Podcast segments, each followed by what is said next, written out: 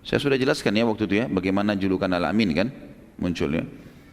Yang jelas Nabi SAW pada saat itu beliau memiliki uh, strategi perdagangan yang sangat luar biasa karena beliau berdagang mengambil barang dari orang lain menyelesaikannya dengan cash walaupun sedikit kemudian beliau berkeliling untuk membagikan barang-barang dagangannya dan karena beliau jujur apa pun yang ditanya tentang produk tersebut maka beliau selalu menjawabnya. Dan itu tentu setelah Islam ada sabda Nabi SAW setelah maksud saya setelah masa penobatan kenabian ada nanti beliau menyampaikan hadis Nabi Nabi hadis beliau yang berbunyi Sallallahu Alaihi Wasallam ya siapa yang transparan dan terbuka dalam transaksinya maka Allah akan berkahi transaksi keduanya.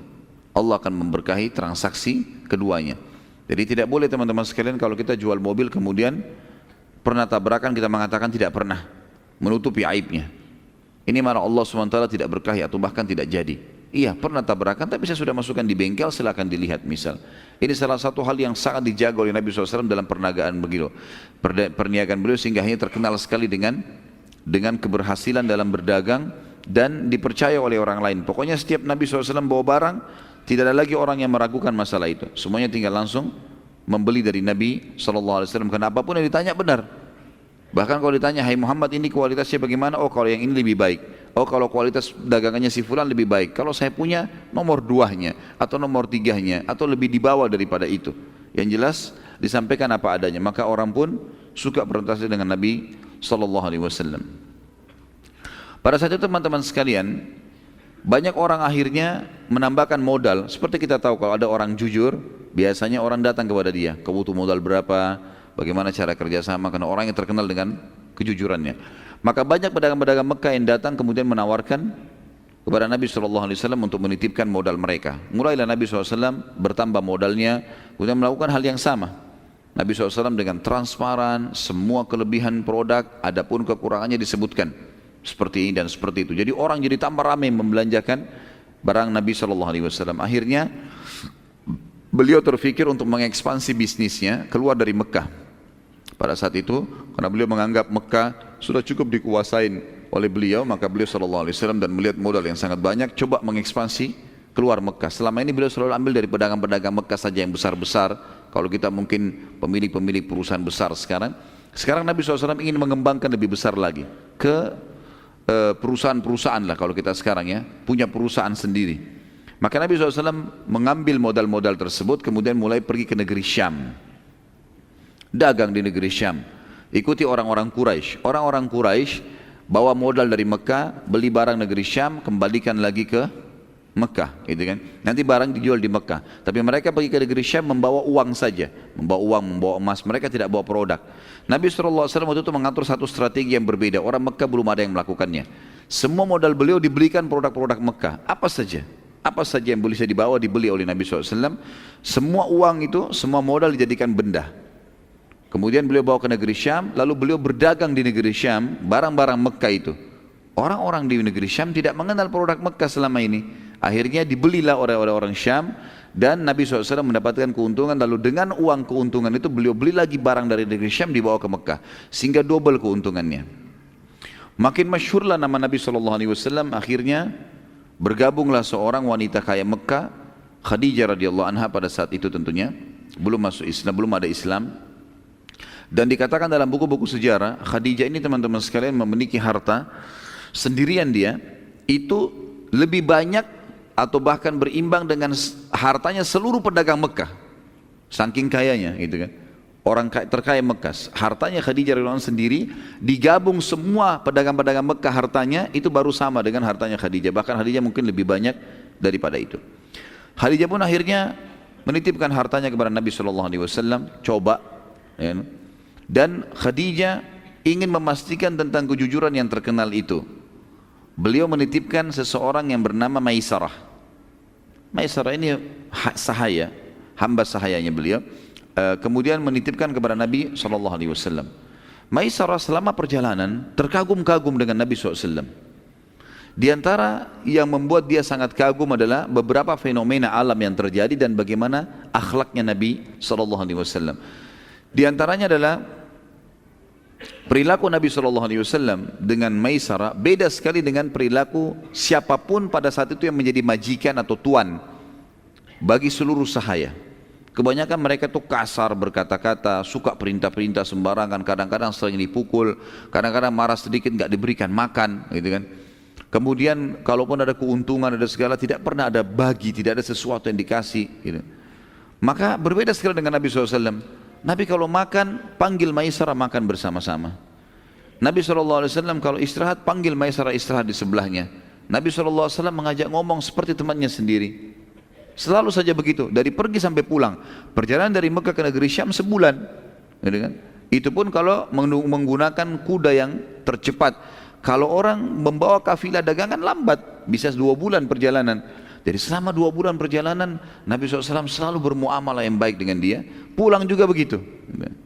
Kemudian fenomena alam yang terjadi adalah sepanjang jalan dia kaget melihat semuanya Ya, kafilah-kafilah di depan ada kelihatan di sana kelompok kafilah sekian puluh ekor unta di sana lagi kafilah banyak padang pasir yang sangat luas. Tapi kafilah Nabi SAW ini yang kebetulan waktu itu cuma Nabi sendiri yang jaga beberapa ekor unta dengan maisara itu dinaungi oleh awan, dinaungi oleh awan. Tidak panas, padahal lagi terik sekali matahari. Kok bisa awan ini cuma ada di atas kafilah Nabi SAW itu maisara saksikan sendiri.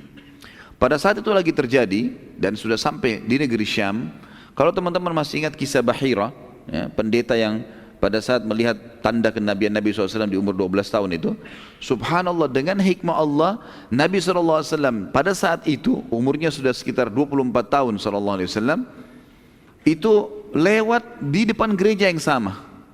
Gereja yang dulu dimiliki oleh Bahira, tapi Bahira sudah meninggal dunia. Dan banyak murid-muridnya Bahira situ, pendeta-pendeta yang lain yang sudah memang terbina oleh Bahira ini. Dan selalu diingatkan oleh Bahira ingat ini masa keluarnya kenabian. Dan perhatikan baik-baik kafilah-kafilah Arab itu. Karena Nabi terakhir itu akan keluar dari kota Mekah sana. Ini kafilah-kafilah mereka yang sering bolak-balik perhatikan baik-baik. Kalau ada kejadian-kejadian yang unik maka pastikan apakah ada di antara mereka manusia yang sedang kita cari itu. Salah satu pimpinan pendeta pada saat itu melakukan hal yang Bahira sering lakukan. Setiap hari nongol di jendela uh, gereja ngelihat kafilah-kafilah yang lewat. Karena memang ini jalurnya mereka lewat. Gitu kan? Terkagetkan pendeta ini pada saat melihat kafilah Nabi Shallallahu Alaihi Wasallam. Ini kafilah satu-satunya yang cuma dua orang. Untanya banyak sekali. Tapi cuma dua orang.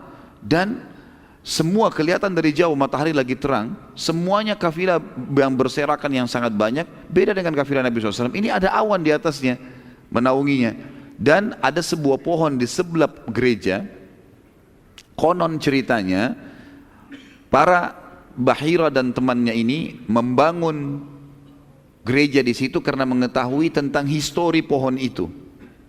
Histori pohon itu disebutkan dalam Injil, dinukil oleh para penginjil ini sebelum sebelum sebelum Nabi SAW diutus tentunya. Kalau ada pohon di situ, yang pohon ini mereka tahu semua nabi turun di situ. Pohon ini setiap nabi pasti akan mampir di pohon itu dan pohon ini subhanallah dengan hikmah Allah tidak pernah ada yang mampir di situ kecuali nabi-nabi, gitu kan?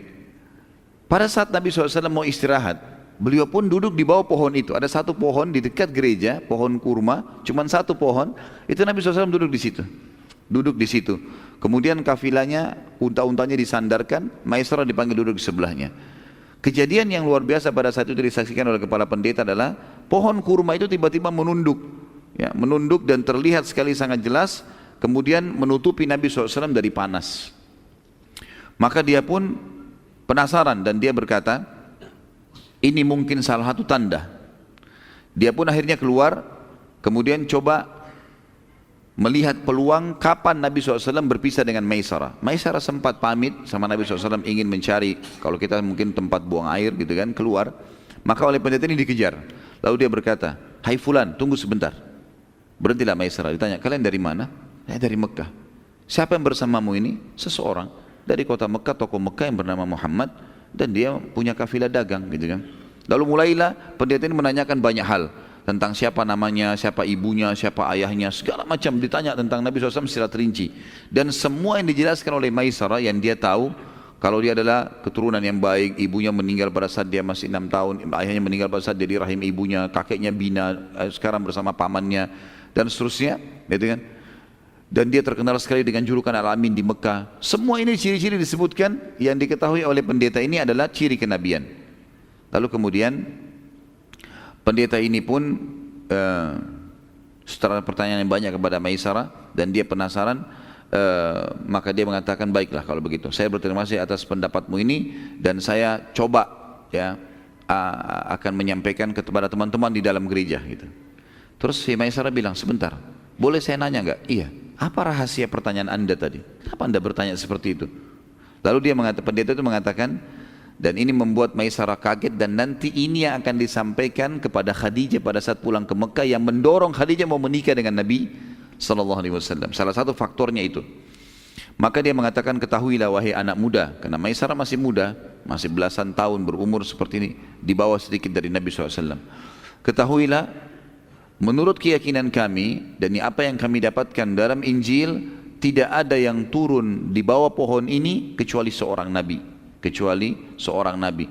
Maka ketahuilah yang sedang bersamamu sekarang adalah nabi yang sedang ditunggu, nabi yang sedang ditunggu. Jadi ceritanya hanya seperti itu saja, tidak ada penyampaian setelahnya seperti apa. Apakah pendeta itu beriman atau tidak? Tidak seperti kisah Bahira. Kalau Bahira memang dia sudah berazam, bernekat, ber, bertekad kalau memang Nabi SAW di masa kenabian dia masih hidup dia mau beriman. Tapi pendeta ini tidak, dia kembali ke gerejanya kemudian buku-buku sejarah menceritakan atau memutus sampai itu kisahnya dan Nabi SAW sudah langsung pergi ke negeri Syam. Saat tiba di negeri Syam teman-teman sekalian, Maisara bertambah kagum lagi pada saat melihat bagaimana Nabi SAW bermuamalah dan berperilaku dengan para penduduk negeri Syam. Beliau cepat sekali berbaur, sangat supel, ya mudah dalam membeli dan dan menjual dan ini subhanallah bagian dari syariat semua nanti setelah Nabi SAW diutus menjadi Nabi gitu kan sebagaimana beliau mengatakan ya rahmat Allah kan terkena kepada atau akan didapati oleh orang yang selalu mudah dalam bertransaksi mudah membeli mudah uh, apa namanya menjual itu adalah salah satu ciri orang beriman ya nah orang beli ya sudah Orang nawar ya sudah, mudahin. Yang penting memang dia tidak dirugikan gitu. Bukan orang yang sudah tahu ada keuntungan masih ditekan supaya mendapatkan keuntungan yang lebih. Enggak ada seperti itu. Samhan kata Nabi SAW. Samhan idha ba, samhan idha syara. Ya, dia sangat mudah untuk bertransaksi, menjual dan membeli semuanya dimudahkan oleh dia. Maisarah melihat itu. Dan Nabi SAW tidak bukan bukan cuma itu. Beliau setelah dapat keuntungan, disimpan di tempat yang aman, Nabi SAW selalu mengeluarkan dan keliling mencari orang-orang fakir di negeri Syam. Kemudian membagi-bagikan buat mereka. Kemudian Nabi SAW juga selalu berusaha untuk menguasai seluruh pasar tanpa letih. Beliau keliling, keliling ke seluruh pasar lalu menawarkan produk-produknya tanpa letih. Ini nolak, dia pergi ke tempat yang lain. Ini nolak, dia pergi ke tempat yang lain. Sampai akhirnya terjadi transaksi. Dan subhanallah di hari Nabi SAW tiba, seluruh produk Mekahnya habis. Seluruh produk Mekahnya habis dalam satu hari. Karena Nabi SAW keliling, ya e, senyum dengan orang, ramah, mudah. Orang mentransaksi beli ini berapa sekian harganya, sekian saja ya sudah, gitu loh. Dimudahin sama beliau. Maka habis produknya pada hari itu, Sallallahu Alaihi Wasallam. Di hari kedua, beliau sudah bisa membeli barang dari negeri Syam. Dan pada saat beli, karena kemarin dia sangat supel dengan orang-orang sallallahu alaihi wasallam maka orang-orang pedagang-pedagang di pasar juga memudahkan dia pada saat transaksi jadi orang-orang Syam pun pada saat mengatakan Nabi SAW tawar kain ini berapa? Sekian. Baiklah bisa saya beli sekian? Nggak bisa. Silahkan ambil uangnya. Langsung saja. Maka di hari kedua saja Nabi SAW sudah berhasil membeli seluruh produk yang dibutuhkan dari orang uang yang ada. Sehingga kafilah Nabi SAW lebih dulu kembali ke Mekah. Dan ini tidak ter, tidak pernah terjadi dalam kafilah-kafilah Quraisy. Karena mereka selalu tinggal tinggal di negeri Syam lama. Mereka duduk-duduk dulu, mereka mabuk-mabuk, mereka bermain perempuan, mereka segala macam sudah menjadi tradisi jahiliyah. Kemudian nanti mereka sudah dua bulan, eh, apa, dua minggu, tiga minggu baru mereka balik ke Mekah, gitu kan? Jadi pelan-pelan mereka berdagang. Nabi SAW tidak cepat bekerja dan cepat juga menyelesaikannya, selesai mengeksekusinya. Pulanglah Nabi SAW bersama Maisarah menuju ke Mekah. Pada saat tiba di Mekah, karena kafilah-kafilah dagang Quraisy belum tiba dan sudah menjadi tradisi juga di Mekah teman-teman sekalian, kalau ada kafilah datang, maka ada orang-orang tertentu penjaga-penjaga pintu gerbang Mekah itu mengiklankan dengan suara keras. Wahai Quraisy, kafilah dagang ada yang datang gitu. Maka orang-orang Quraisy pada ngumpul. Jadi sebelum masuk pasar mereka sudah keroyokin tuh apa yang mereka mau beli beli di situ. Ada yang sisa baru dijual di pasar. Kafilah Nabi SAW datang dan ini bukan waktu datangnya kafilah Quraisy. Waktunya sudah mereka tahu lah sekian waktu sekian waktu datang kafilah baru mereka datang. Mereka kaget kok ada kafilah datang nih. Kemudian mereka datang, gitu kan? Di luar pintu Bani Syaibah, di luar pintu gerbangnya Mekah. Lalu mereka kaget, kafilahnya Muhammad, Al-Amin telah datang, tersebar satu Mekah nih. Ini orang yang kepercayaan sudah datang nih. Walaupun beliau belum lama berdagang dari negeri Syam. Mereka tanya, hai Muhammad, barang dagangan Syam? Kata Muhammad SAW, iya. Boleh kami transaksi? Silahkan. Mulailah mereka memilih produk mereka mau ini ya Muhammad berapa sekian. Baiklah, bisa sekian, silakan. Dihabisin. Dalam hitungan satu hari itu juga dagangan Nabi SAW habis. Gitu. Hari itu juga habis. Belum masuk ke pintu gerbang Mekah sudah habis. Dengan keuntungan yang berlipat-lipat. Maka Nabi SAW dimudahkan oleh Allah Subhanahu Wa Taala dengan akhlak yang baik dan wajar Allah mengatakan dalam surah Al-Qalam, "A'udzubillahi minasyaitonir wa innaka la'ala khuluqin 'azim." Maksudnya kau Muhammad secara fitrah kau memiliki akhlak yang sangat luar biasa, mulia sekali. Nabi SAW selalu cenderungnya kepada kebaikan. Kejadian ini akhirnya tersebar di negeri Mekah, di kota Mekah pada saat itu kafilah Muhammad Al-Amin datang Kemudian habis dagangannya dan orang-orang Mekah puas dengan dagangan itu. Nabi SAW pada hari yang sama tidak menunda sama sekali walaupun dalam kondisi capek pergi ke rumah Khadijah menyampaikan amanahnya. Ini adalah amanahnya, ini uangnya. Dan bukan cuma Khadijah karena banyak sekali orang menitipkan uang pada saat itu. Semua diantarkan pada hari itu. Nabi SAW tidak tidur kecuali sudah menyampaikan semua amanah. Ini modalnya, ini keuntungannya, ini modalnya, ini keuntungannya. Semua selesai pada hari itu. Karena dalam kondisi capek, datang dari safar. Ini sebuah adab yang luar biasa teman-teman bagi pedagang. Jangan tunda-tunda pembayaran, jangan tunda-tunda pengembalian hak orang lain. Langsung pada saat itu kita bisa tidur tenang. Kalau meninggal pun jadi aman gitu kan. Maka dibagilah. Karena kejadian ini makin harum nama Nabi SAW. Allah subhanahu wa ta'ala menjaga nabinya Muhammad wasallam dari segala macam maksiat sebelum menjadi nabi. Jadi Nabi SAW itu terkenal tidak pernah ada satu pun kemaksiatan yang terjadi dalam hidup beliau. Seperti misalnya, ada satu tradisi buruk orang-orang Quraisy zaman jahiliyah dulu dan saya melihat ini masih terjadi sekarang ya. Pada saat ada acara perkawinan, mereka sering kali mendatangkan wanita-wanita, penari, penyanyi yang memamerkan auratnya, ya, melantunkan suaranya yang menjadi fitnah bagi kaum laki-laki. Dan ini terjadi di zaman jahiliyah. Bahkan penyanyi-penyanyi dan penari itu menjadi orang-orang yang sangat kaya karena dibayar mahal. Nabi SAW waktu lagi mengembala kambing dan beliau dari kecil tidak pernah ikutin acara seperti ini. Sempat teman-temannya datang dan menceritakan, Hai Muhammad, acara perkawinan di Mekah ini penuh dengan begini dan begitu. Makanan, minuman, dan terakhir disebutkan wanita-wanita yang menari-menari dan seterusnya. Kemudian Nabi SAW mengatakan, saya tidak pernah tahu itu dalam kehidupan saya. Tapi saya coba ingin mengetahui bagaimana keadaannya. Ini belum sebelum jadi nabi ya.